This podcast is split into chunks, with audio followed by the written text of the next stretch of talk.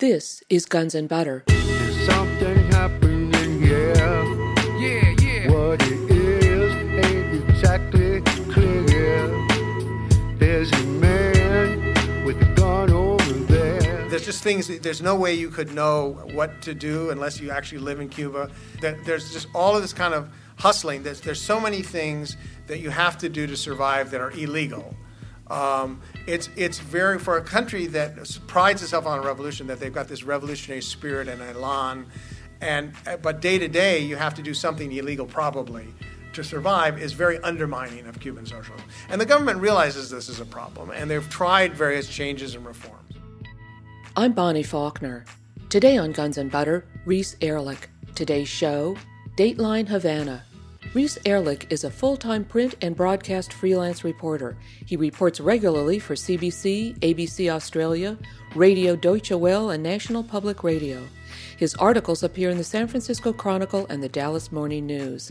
His article about the U.S. use of depleted uranium ammunition was voted the eighth most censored story in America for 2002 2003 by Project Censored at Sonoma State University. Reese Erlich first worked as a staff writer and research editor for Ramparts magazine in San Francisco from 1963 to 1975. Reese Erlich is author of The Iran Agenda the Real Story of U.S. Policy and the Middle East Crisis, and co author of Target Iraq What the News Media Didn't Tell You, which became a bestseller. His latest book, Dateline Havana The Real Story of U.S. Policy and the Future of Cuba, was published in January 2009. On April 8, 2009, he spoke at Sonoma State University for Project Censored. Reese Erlich. Uh, I want to thank Project Censored, particularly Peter Phillips, for inviting me here. Project Censored is an important institution uh, recognized uh, nationally. I don't know if you realize how significant it is being the home base for it, but the all across the country when people when that little part about me having won a project censored award is very impressive to audiences and journalism schools and places around the country when i speak so it's a real pleasure to be here tonight i've traveled to cuba now uh, since 1968 for over 40 years. I've been there 11 times.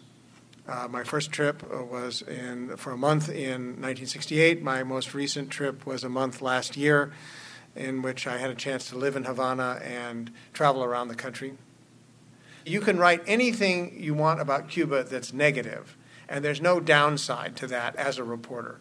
But if you write a story that is generally positive towards Cuba but has one error in it, well, then the roof caves in.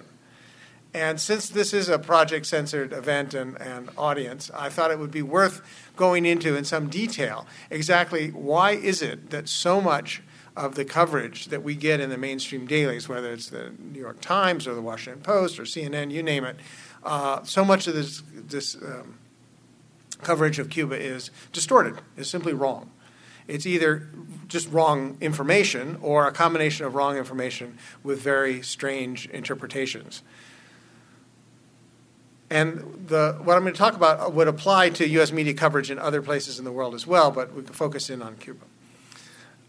During one trip to Cuba, I stayed at a hotel with a reporter from the New York Times, who happened, by coincidence, happened to be staying at the same hotel.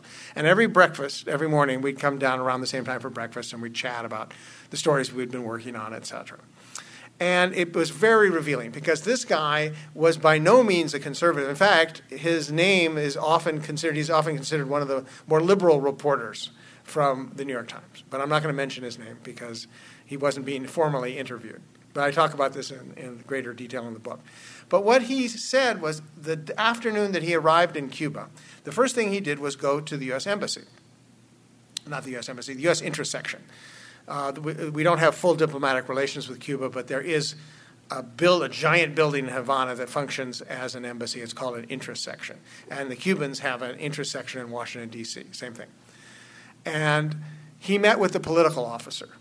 Now, for those of you who don't know, the political officer in any given U.S. embassy around the world is the CIA station chief. That's his diplomatic cover. So, he sat down and he met with them. And these guys, I've met with them in other countries. I didn't do it in Cuba, but they're usually very sophisticated. They're not blatant propagandists or uh, you know thumping for torture now or something like that.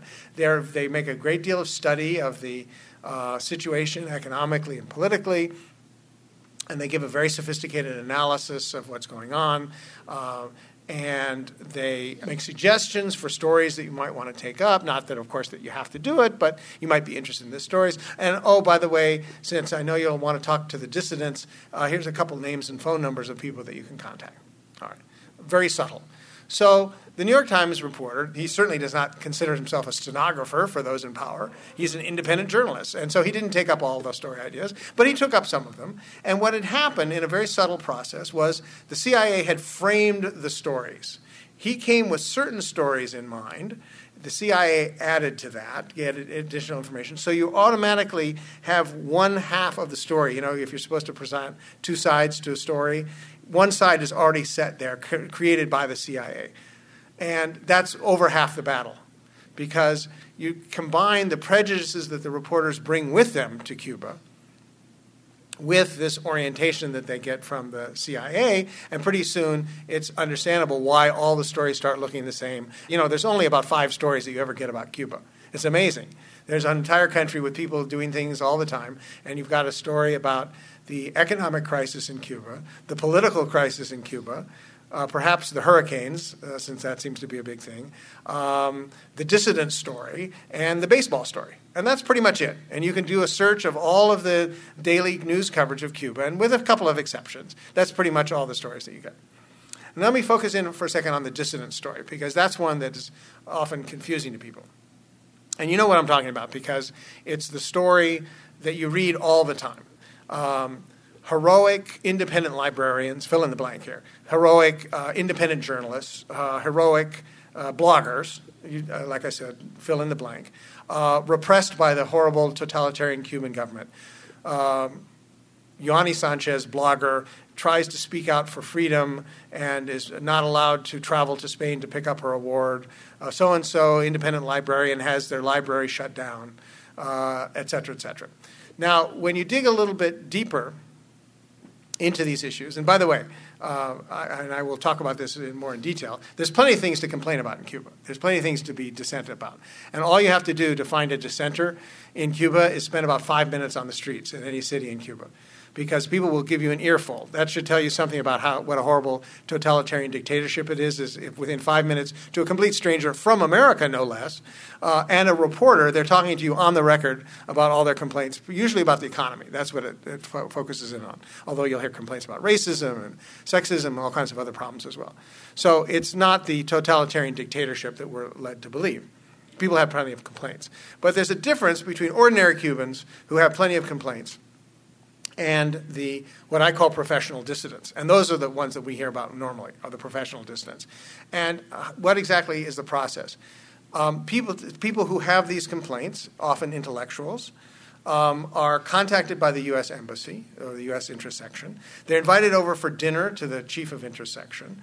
They're chat. They're you know, encouraged uh, in their efforts. Maybe they're given access to the high-speed internet at the U.S. intersection, which is uh, a real prize because uh, free internet access of a high-speed nature is, is uh, really precious in Cuba. It's not all that uh, available.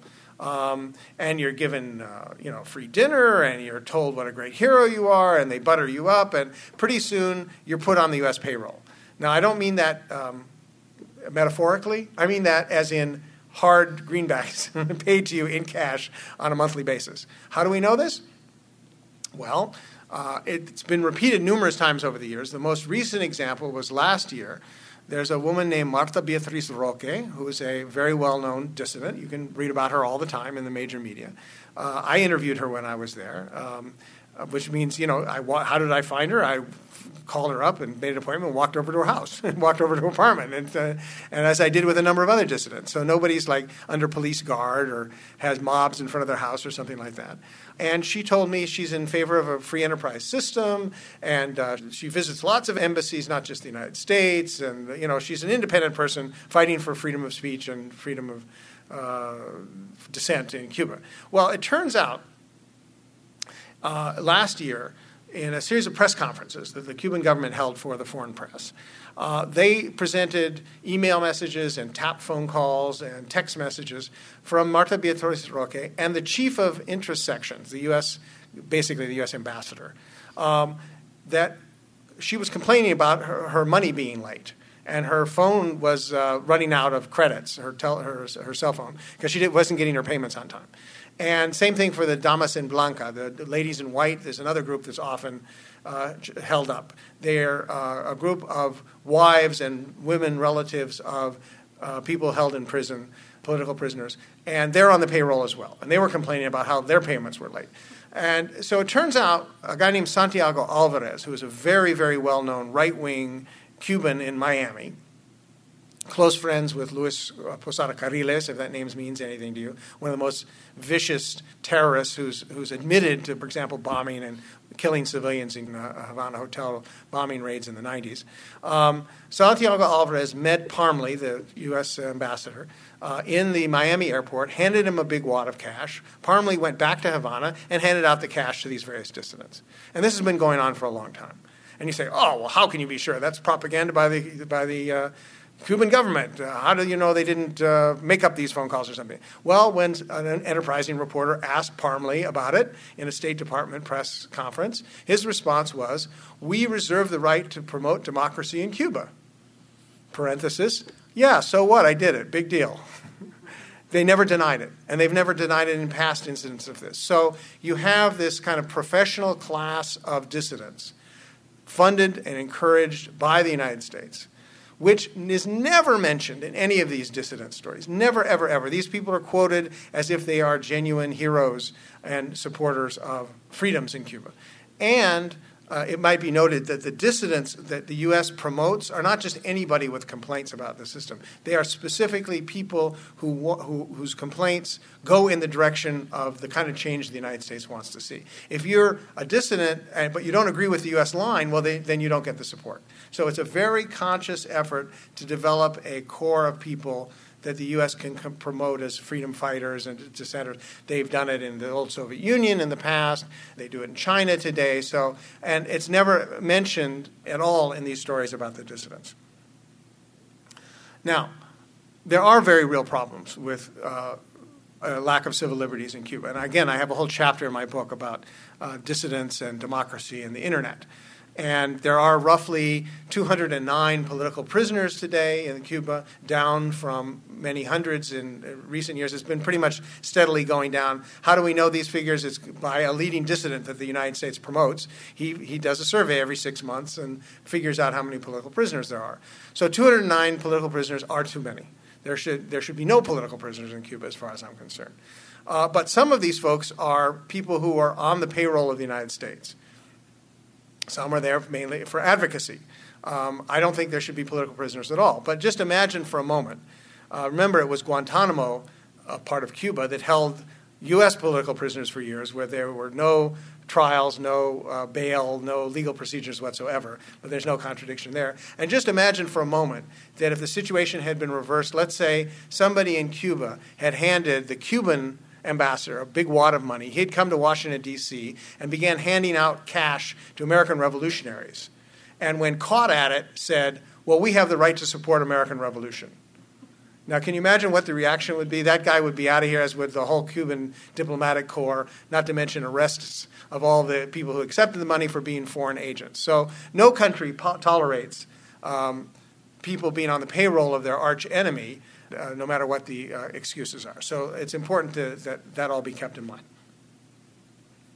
Now, Cuba is a absolutely fascinating country. Um, there are incredible debates and experiments and uh, things going on that would be of great interest to people in the United States if only we could go there. um, you can visit Cuba, but you can't spend money there. That's the law. So that means, as a practical matter, you can't go. Unless you're a journalist, which is legal like I did, or an academic doing research, there's certain exceptions. But for the vast majority of Americans, you can't go to Cuba. My biggest urging to you is go to Cuba and see for yourself. If you think it's a repressive society in which people are impoverished and hate their government, go there and find out. You'll meet some people like that. you'll definitely meet some people like that. Uh, and you'll also meet a lot of people who support the revolution. And why? Because education is free. That's kindergarten through PhD. And that's not just tuition, that's room and board, books, you name it, completely free, all the way through PhD. You're listening to freelance reporter and author Reese Erlich. Today's show Dateline Havana. I'm Bonnie Faulkner. This is Guns and Butter. Uh, healthcare is free. You know, at a time when we have millions and millions of people who have no healthcare at all or lost their health care, um, it's completely free again from everything from a, a cut to a heart transplant. Um, it is such a good medical system that foreigners, particularly from South America, come to Cuba to have operations because it's so much more affordable there than it would be in their home country. They have a subsidized cultural system whereby world class symphony or ballet or jazz or popular music or dance, uh, films, whatever, you name it, it costs a Cuban 20 cents for admission to any of those events. For a, as a foreigner, you pay the equivalent of five bucks, and it's roughly the same. That is, twenty cents to a Cuban is roughly what five bucks is to us. That is, it's very affordable. Um, and, and we're talking, in many cases, world class cultural events. I went to the uh, Havana Symphony. Uh, Cuba is one of the least racist societies in the world, although racism is still a problem in Cuba. I did a story for NPR about the um, Havana Symphony. 40% of the symphony is Afro Cuban or black or, or, what they call mulatto or mixed race people. 45% are women. Now, what symphony in the United States can you point to that's got two black symphonic musicians, let alone 40%? And that's a direct function of the efforts over the years to not affirmative action for blacks, but affirmative action for poor people. And since a lot of poor people were black, they've risen into positions that they would have never been in before. Um, the famous Buena Vista Social Club, you're all familiar with the CD and the movie, I assume. Um, Buena Vista Social Club, it wasn't talked about in the movie, was an actual uh, social club that existed in the Marianao district of Havana, was all black. It was an all black club. Why? Because black Cubans weren't allowed to visit the jazz clubs or the nightclubs of the pro US Batista government of the 1940s and 50s black people were not allowed to go into the restaurants or the casinos, those mob-run wonderful institutions that we see about, they hear so much about in old movies or, or, history books or whatever. It was a segregated society. U.S. corporations didn't hire black workers. The U.S., as part of bringing democracy to Cuba, remember after the Spanish-American War, the U.S. it was a direct colony for a while, and then was under U.S. control for many years after that. One of the things, one of the blessings of democracy that we brought to Cuba was Southern-style Jim Crow racism uh, which had not existed in that intense form even under the Spanish. So uh, that uh, elimination of that Jim Crow segregation was a no small achievement by the Cuban Revolution. Now, at the same time, there's lots and lots of problems in Cuba. I talked about the progress in racism. There's also a lot of racism, and you talk to young black men, and they will bitterly complain about being stopped regularly on the street by police and asked for their ID, basically doing ID checks because they're black. And there's no question that that happens. There's no question that the higher up you go in Cuban society, the fewer black people you see. Uh, there's no question that there's lots of machismo and d- discrimination against women, discrimination against gays. Very, even though they've made a lot of progress in that regard, it's still a very macho society and very lots of very bad prejudices against gays. Um, the economy, uh, all of those things pale by comparison to the problems of the economy. Um, you go out and basically Cuba today is split not between uh, those in power and those uh, not in power, or those with lots of money and those without lots of money. It's between those who have access to hard currency and those who don't. If you work in the tourism industry, you're a waiter or you're a taxi driver, and you get dollars or what they call CUCs or convertible pesos.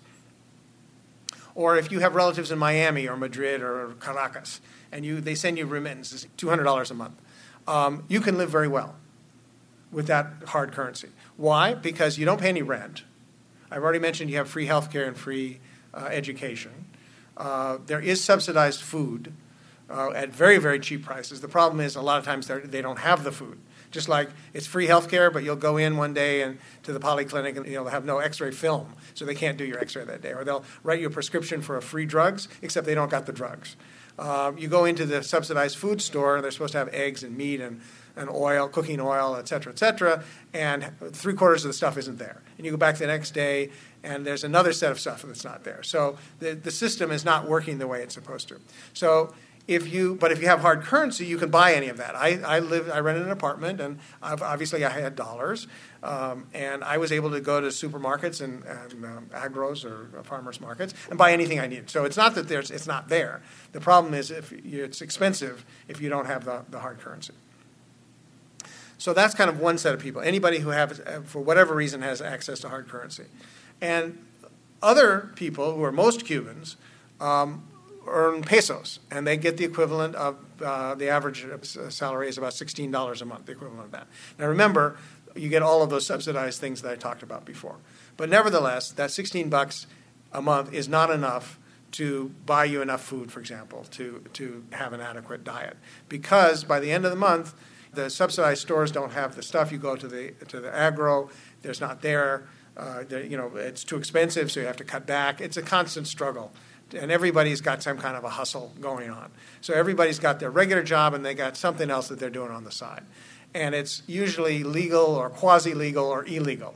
Um, so it might be anything from a fisherman selling his fish, that's perfectly legal, or somebody gets a license for their private car to drive as a taxi so they can make hard currency, that's fine. So you'll talk to the taxi drivers, and sometimes they'll be like cancer surgeons or other people because they can make more money as a taxi driver than they can because they get paid in dollars or CUCs.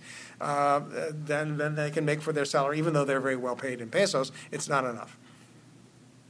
And then uh, the other thing is that uh, pretty much every day I was staying in a, it was a duplex, and the people who uh, I was renting from were downstairs. I, they were friends of mine, and so they were helping me um, maneuver. There's just things. There's no way you could know what to do unless you actually live in Cuba, and and um, like for example, getting things fixed is just this crazy patchwork of you have to know somebody who knows somebody.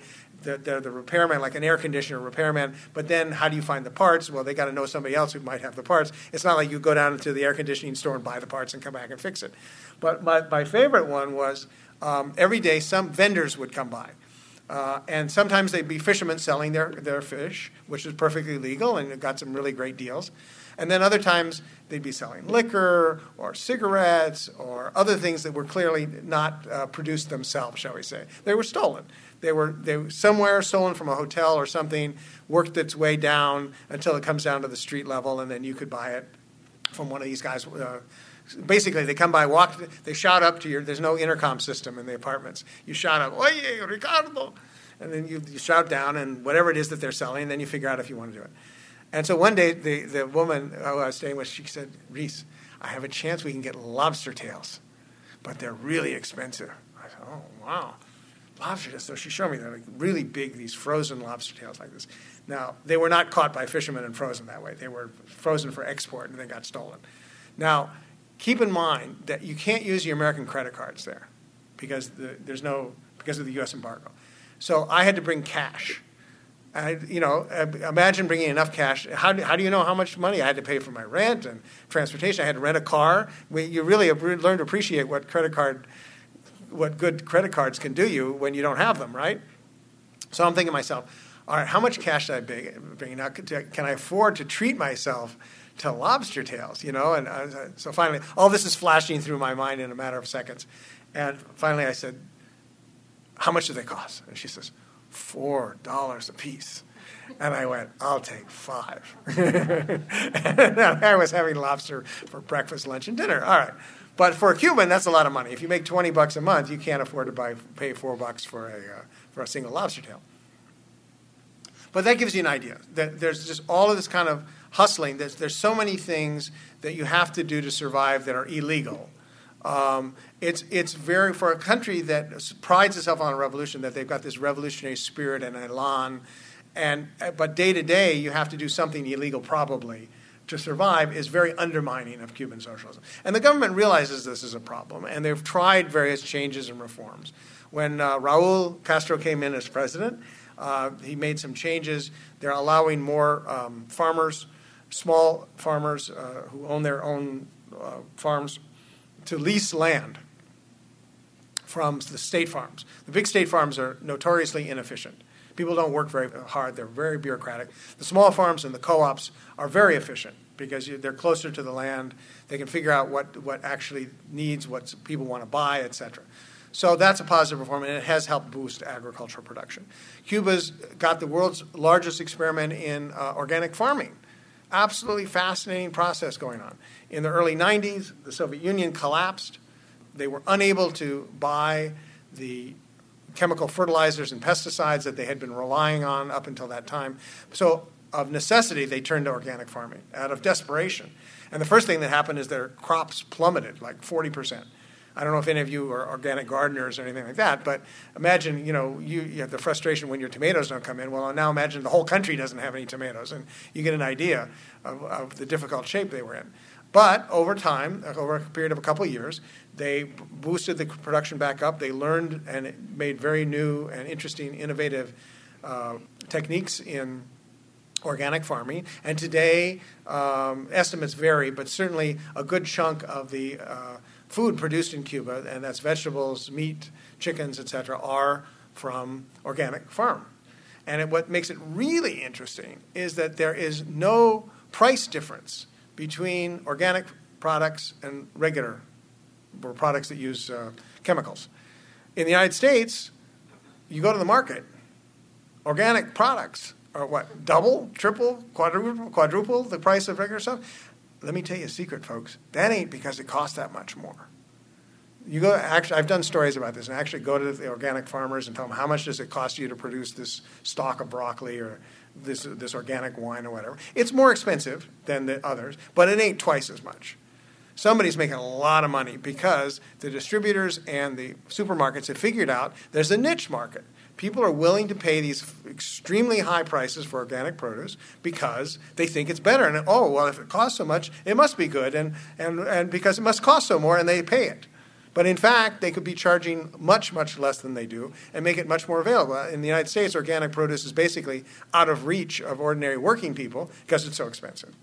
So, but in Cuba, that's not the case. Nobody's making extra money off the organic. They're simply trying to figure out the best way to grow enough food for the country. So you have this huge debate that's going on in Cuba amongst organic farmers and agronomists and, the, the, press, etc. Um, and it's just a side note here, a footnote you know, again, back on this issue of this horrible totalitarian dictatorship where people dare not disagree, try going to a meeting of farmers sometime, like I did in Cuba, where you have these really sharp debates. And nobody's thrown in jail, nobody's uh, arrested or shot for taking the wrong line. Everybody's trying to figure out how to make this thing work. And you've got people who are very firmly committed to all organic. They say, look, we've got to be all organic because it's the health of our people, it's the health, the future, the health of our, of our environment. Um, there's all kinds of reasons, and yes, we have problems producing the food, but we have to, for the long run, good of the country, we have to be all organic. And other people equally passionately say, yes, we're for organic production, but you know, these pests are killing us, and we don't have enough food. Those food shortages I was talking about before, we've got to at least use a little bit of the pesticides and the organic uh, chemical fertilizers. And they are debating all over the place. And again, in my book, I have a chapter on organic farming and Jewish jokes. And uh, what you might ask, does one have to do with the other? Because the agronomist that I traveled over loved to tell jokes. He's a very funny guy. And he's part of this debate. He's one of these advocates of all organic farming. So he would tell jokes like uh, a farmer put an ad in a newspaper, and he said, um, uh, Farmer seeks wife mid 30s, preferably with own tractor. P.S. Send photo of tractor. So this gives you an idea of what passes for jokes in Cuba. So I decided to tell him Jewish jokes, and the communication was well. Anyway, you can read all about it in the book. You're listening to freelance reporter and author Reese Erlich. Today's show, Dateline Havana. I'm Bonnie Faulkner. This is Guns and Butter. So there's a very fierce debate between different kinds of you know advocates, and it's a real debate. I couldn't, I mean, I wouldn't even presume to tell them what to do because this is a very, you know, you've got to have more. They've got to have more food production. There's no question about it. Uh, and how best to do that, you know, that's something the Cubans themselves are struggling to figure out. And that's the sort of thing, and that's what brings us back to the whole absurdity of the U.S. position, which is the U.S. doesn't care if there's free speech about organic farming. They only care if there's free speech about allowing the Miami Cubans to come back to power in Cuba. That's the free speech they want to see. They want to see the free speech by the U.S. sponsored dissidents. So it's not this neutral thing where the U.S. is happy to see, you know, of course, the U.S. is all for democracy everywhere in the world, unless, of course, the wrong people win, in which case we suddenly are no longer in favor of democracy. And that applies to Cuba as well. So the official position of the U.S. government, including the Obama administration, by the way, is that the U.S. embargo will stay in place against Cuba so long as the Castro brothers are in power and they do not allow free elections and uh, legalize the opposition. And what that means is, if you translate that, um, we want the pro US opposition to come to power, uh, and then we will be happy to lift the embargo. It's an absurd position. Nobody in their right mind would do that. And interestingly enough, of course, you know, I mentioned all those dissidents that even those on the U.S. payroll, none of them support the U.S. embargo. that's a very interesting, another little detail that's left out of the dissident stories. There's nobody in Cuba that supports the embargo. Nobody including all the most rabid anti communist and anti Castro people in the island, because everybody realizes how much it hurts uh, the country. So, what are, what's the prospects uh, for change? I think actually, with the election of President Obama, it's the best potential that we've seen in a long time. The Bush administration was beholden to the most reactionary sectors of the Florida and New Jersey Cuban wealthy elite that speaks for the Cuban community.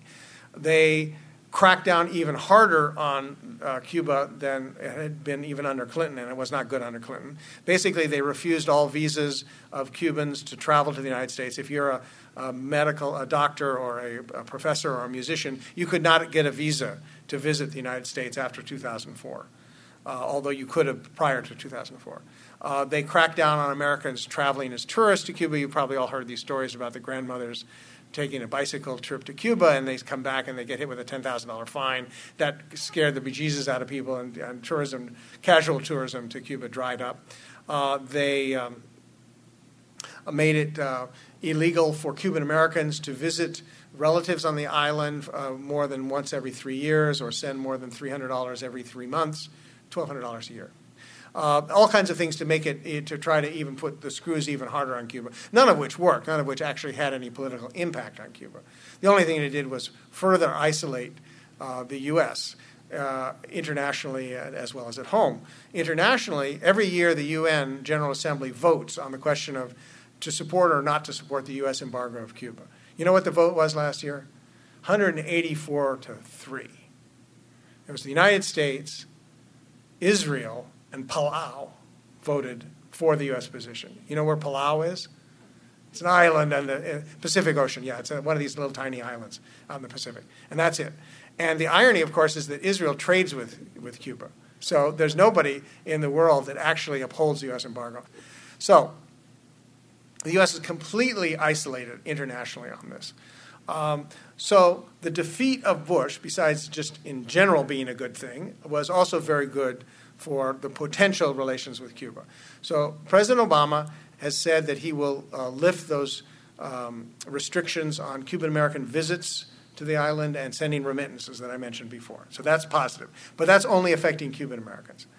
Uh, Vice President Biden said that the embargo stays in place. Uh, he made that as an offhanded uh, response to a Latin American journalist uh, matter of a couple weeks ago.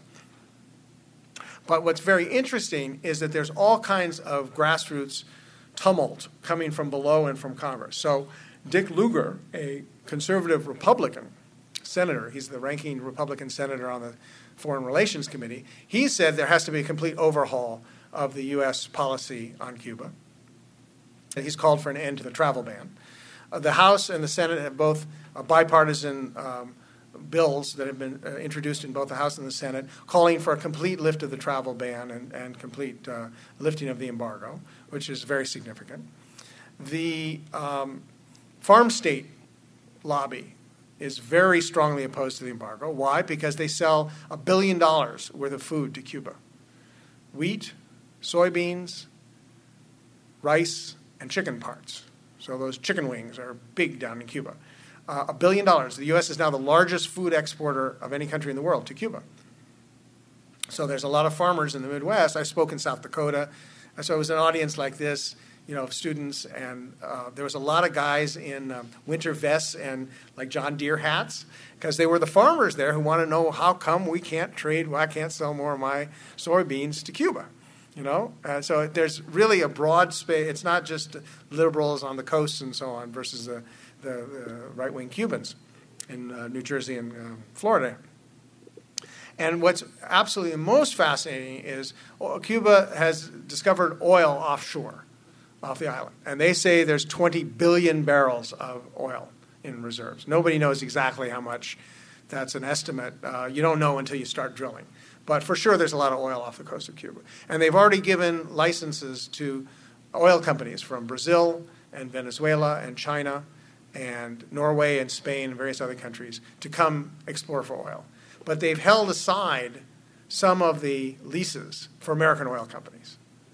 And as soon as some other foreign oil company discovers oil, you watch how quickly that embargo is going to disappear. Because those oil companies are going to go, oh, wait a minute, uh, Brazil gets to drill this oil and we don't? Uh, wait a minute. Um, so that's, that's my prediction. So there is a very interesting groundswell of opposition to U.S. policy. There's groups like Pastors for Peace and the Venceremos Brigade that are sending people to Cuba, taking hurricane relief. They're breaking the embargo. They're publicly announcing it. They're engaging in civil disobedience. There's sister city relationships, like my hometown of Oakland has a sister city relationship with uh, Santiago de Cuba. They're sending a delegation. Uh, it, the Congressional Black Caucus just had seven Congress people. Barbara Lee from Oakland uh, headed it up. Uh, they just came back uh, yesterday, I think. Um, so there is this very interesting renewal of interest in the issue of Cuba. But it's going to take pressure from below. The Obama administration, frankly, like anything else, like the Middle East peace, like Iran, like the economy, left to its own devices, the Obama administration is going to take a very centrist Democratic Party position. And they ain't going to do diddly squat on Cuba. But with pressure from below, whether it's from grassroots groups, from Congress people, from business people, I think there's a real potential uh, for change. And just as an indication of the kind of change that's out there, I consider myself a uh, sober optimist. I like to be very optimistic about change. I think it's the best chances we've had for change here, certainly in, in the last eight years. Uh, but I, am looking soberly at the chances for change. And I hope you, you, will join me in, in uh, being a sober optimist. Thank you very much. So happy to take questions. Okay, the question was I'm going to repeat the questions for the radio. Uh, the question was about the Cuban Five and any chance for their release. Let me, for those of you who might not be familiar with it, let me take it back a couple steps. The Cuban Five were um, five uh, agents of Cuba who had come to the United States and infiltrated these right wing terrorist groups in South Florida. And by terrorist groups, I don't use that term lightly. It's the, the term is thrown around a lot. But when you intentionally uh, plant bombs in hotels with the intention of killing civilians, or you take a speedboat and run it into Cuban waters and spray a hotel, a civilian hotel, with machine gun, that's terrorism. It's attempting or killing civilians with the intention of causing you know, your, your affecting your kind of political change. Well, the Cubans sent these people in to infiltrate some of these right wing groups in South Florida. When it became clear that they were going to launch an attack on Cuba, the Cubans went to the FBI and said, Look, we've got proof that these guys, this, this group, these individuals, are about to attack Cuba. Uh, stop them. And the FBI, instead of taking efforts to stop them, figured out from the information they were giving who the spies were and arrested a number of people. Ultimately, five got put on trial. So they were put on trial for espionage, or no, sorry, for conspiracy to commit espionage and as unregistered foreign agents. Remember the thing about handing out dollar bills and being a foreign agent, et cetera? Okay. So they were convicted in a federal court in Miami. Not exactly the most unbiased uh, place to draw jurors from in uh, Miami. Uh, they, on one appeal, it was overturned because of the uh, denial of their transferring uh, jurisdiction. The, the, the, court had refused to move the trial out of Miami, but then that appeal itself was overturned. So they're all doing long jail sentences in federal prisons in various parts of the U.S. Their wives who wanted to come visit them from Cuba have been denied visas, so they can't get family visits. Um, the appeal process continues. It's on its way up to the Supreme Court, as best as I remember. Um, that, that's uh, kind of an objective exp- explanation of what the case is about.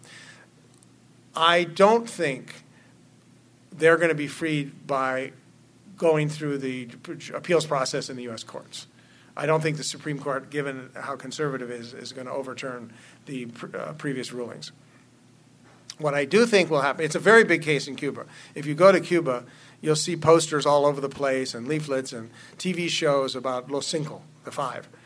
And I think what will happen is that if the U.S. moves to normalize relations with Cuba, the Cuban government is going to push very hard to get these guys released from prison. And there will probably be some kind of a prisoner exchange.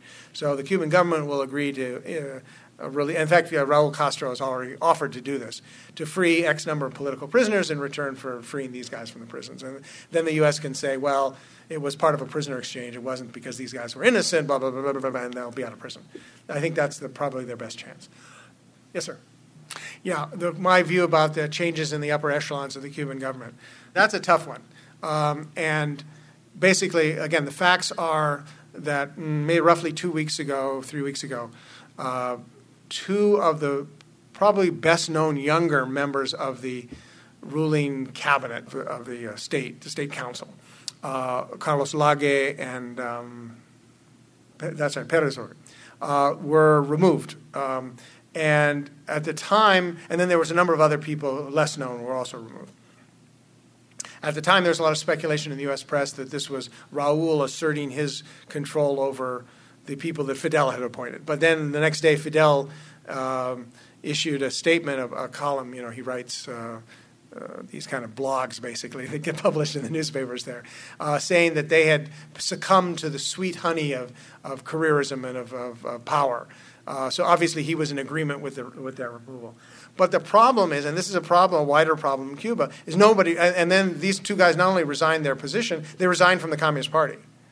Um, so I could speculate as to what it is. So, you know, but basically I don't know. And frankly, I don't think anybody outside of the very highest reaches in the Cuban government knows. That's one of my criticisms of the Cuban government, and, and again, I have a whole chapter about, uh, on this question of democracy, is that the change in Cuba comes from the top.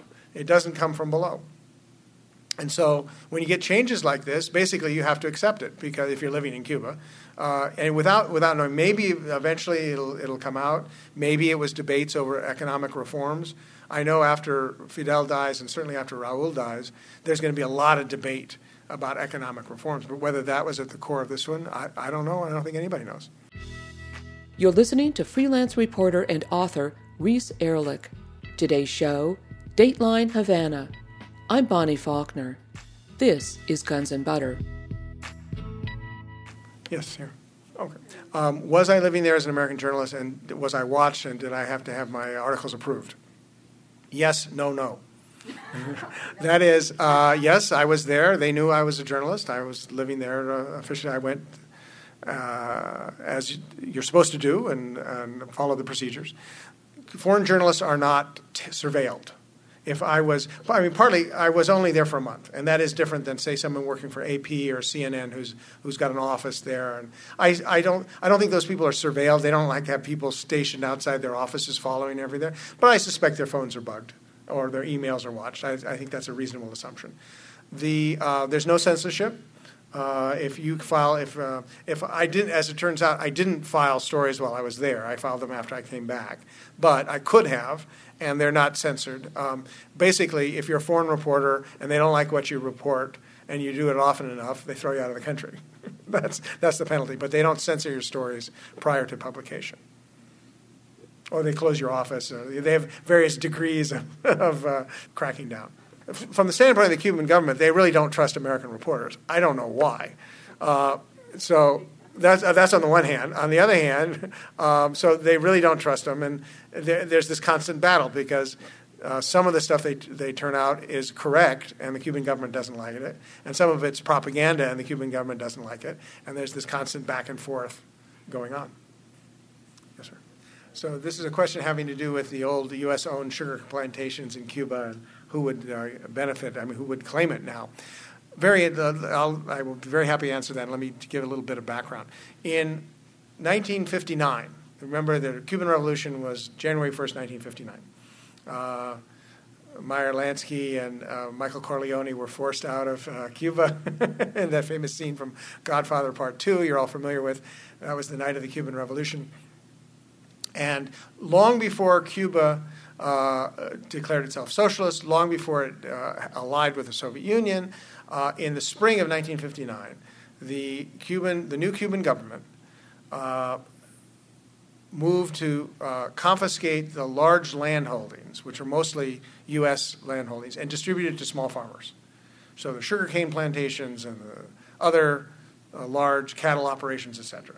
And the Cuban government offered to reimburse the U.S. companies for their land and their property at the rate based on what they had, the taxes they had been paying. Well, of course, the U.S. companies were outraged because they had been cheating on their taxes for 50 years. So they weren't about to accept the value of their farms based on the actual taxes they had been paying. How dare you, communists?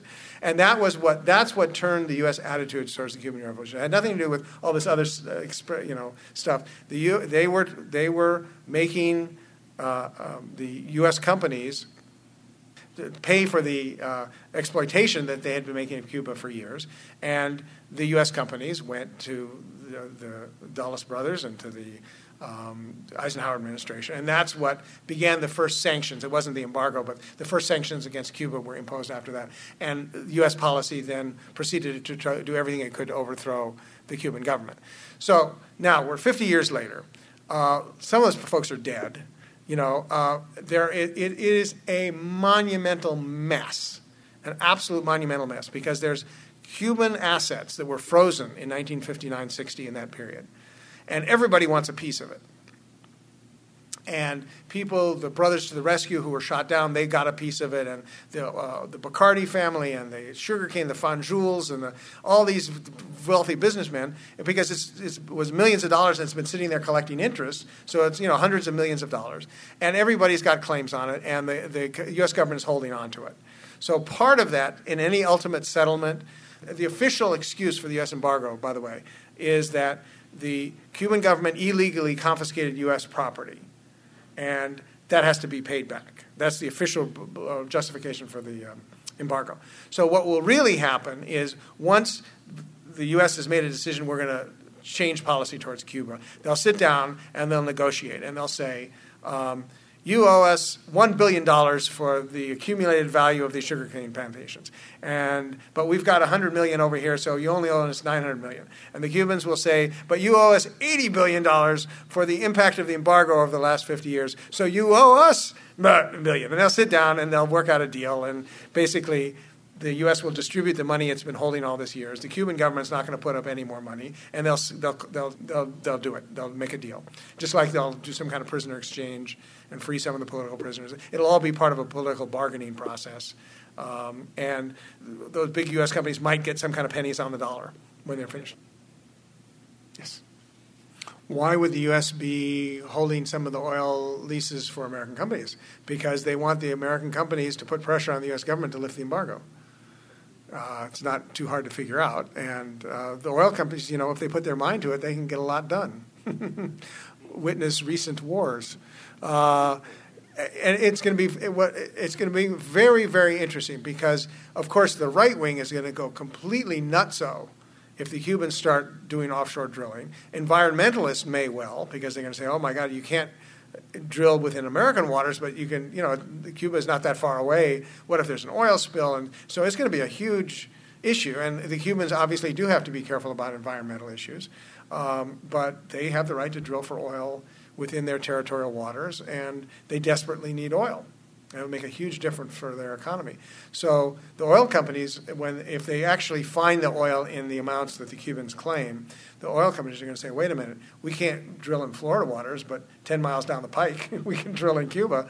We're going for it. Let's get rid of this embargo thing." That's a part. Of, all of a sudden, you know, you're already hearing that the Chamber of Commerce and various U.S. business groups are arguing against the uh, embargo very strongly, and that'll intensify. Yes, sir. What are the chances the U.S. will give the Guantanamo back to Cuba?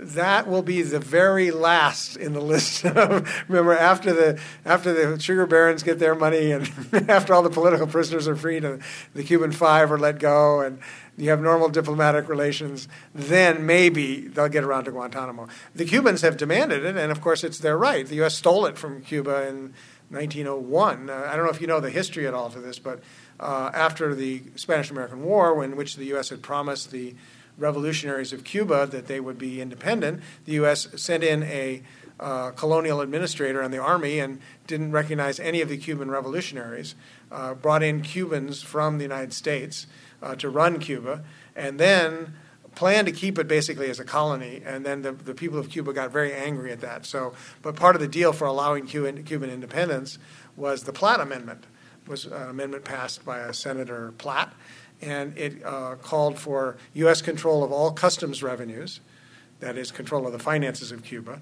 the uh, U.S. right to intervene militarily in Cuba whenever the United States wanted, which it then proceeded to do three times after that, and ceding Guantanamo as a naval base, uh, coaling reef, fueling a naval base to the United States Navy, basically in perpetuity. It got renewed again in the 1930s. So the U.S. stole it fair and square, just like it stole the Panama Canal and a bunch of other things. Um, but um, I think that will change. I think the U.S. will give back uh, Guantanamo only at the end of a very long process and with a lot of pressure. There's no particular reason to have it there. Oh, my favorite, uh, just one more thing about Guantanamo. My absolute favorite one is that um, when the United States, when the Bush administration decided to use Guantanamo as an illegal prison and torture camp, uh, it, when it was brought into court, it made the argument to the U.S. Supreme Court that the U.S. Supreme Court had no jurisdiction over Guantanamo because Guantanamo was under Cuban sovereignty. It wasn't U.S. territory, it was Cuban territory. Therefore, the U.S. had no right, the Supreme Court had no jurisdiction. Yet when the Cubans say, okay, we have sovereignty, give it back, they say, you, what are you talking about? We, we own this, we negotiated this fair and square, it's ours. So, of course, the Bush administration wanted to have it both ways. Well, okay, the question was. Um, about the uh, U.S. Uh, Soviet agreement. The, the, U.S. agreed not to uh, invade Cuba in 1962 after uh, 63 after uh, the Soviet missiles were withdrawn. That's true. We, although it wasn't admitted at the time, we now know from the historic record that the uh, the great victory of the U.S. in forcing the removal of the missiles had two secret side agreements as part of it. One was the U.S. would remove its missiles from Turkey which was on the border of the Soviet Union, which it did about six months later, and that the U.S. agreed not to invade Cuba again, as it had done with the Bay of Pigs. And the U.S. did live up to that in the, in the technical sense. But the U.S. did everything in its power to overthrow the Cuban government short of an outright U.S. invasion, including uh, sending terrorists in to burn down department stores and burn cane fields, uh, spread hemorrhagic fever, spread swine fever, spread moths that uh, were um, uh, infected with diseases. We're talking about chemical and biological warfare. And I know some people, they, they go, What? The U.S. did that? How come I never heard about that? Well, that's why we're here at Project Censored. Uh, but again, I, in my book, I go into much de- greater detail uh, exactly on that. There's a long history of, of really dastardly uh, attempts. over Fidel says over 600 attempts on his life alone. For sure, many of those uh, happened. So the U.S. did everything in its power to effect regime change in Cuba which is why the Cubans are a little bit worried about these dissidents and, uh, press reports. It's not like it's an unfounded fear of the United States. Um, but uh, yeah, the U.S. has not has lived up to the formal letter of that agreement. Last question, yeah. All right. What, what's the real reason for the U.S. embargo? If I may shorten your question, right? Okay. Um, yeah, I, I think the U.S. could never get over the fact that it can't control and dominate Cuba. That's at the heart of it. So when the Cubans moved to uh, confiscate the U.S. large sugarcane and other agricultural holdings, that was what part of it. Um, the Cubans uh, wanted the right to refine Cuban oil in the refineries. Well, that sent the U.S. around the bend. So the Cubans didn't want to be under the thumb of the U.S., and that's at the heart of the embargo. Um, and uh, one of the more interesting parts of the uh, recent Bush uh, administration and the wars in Iraq and Afghanistan, if you can say anything good came out of those, was the fact that it couldn't devote its normal attention to South America, where it's used to overthrowing governments. And there's now leftist governments or left of center governments in virtually all of South America, um, with a couple of exceptions. And the, they're all friendly to Cuba.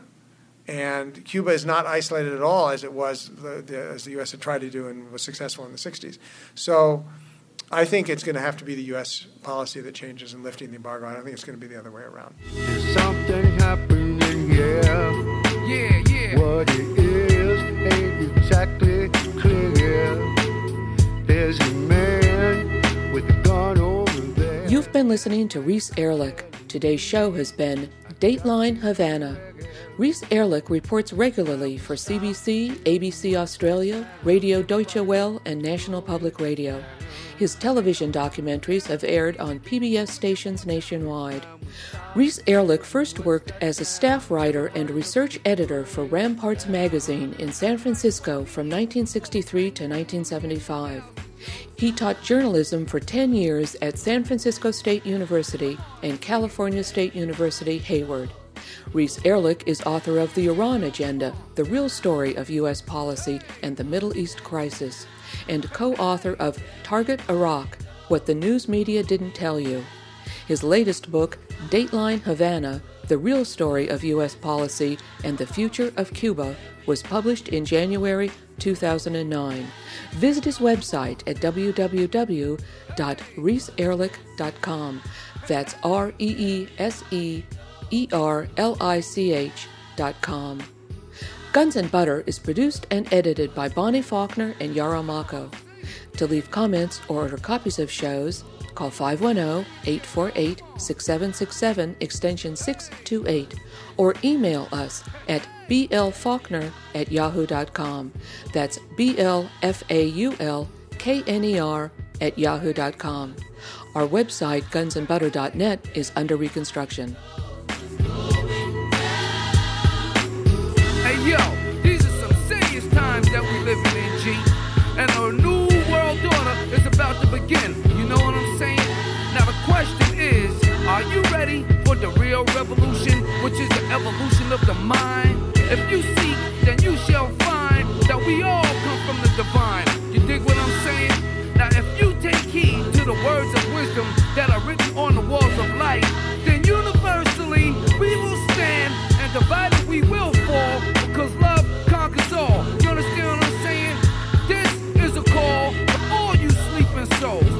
Wake up and take control of your own cipher and be on the lookout for the spirit snipers trying to steal your life. You know what I'm saying? Look within inside yourself for peace. Give thanks, live life, and release. You dig me? You got me?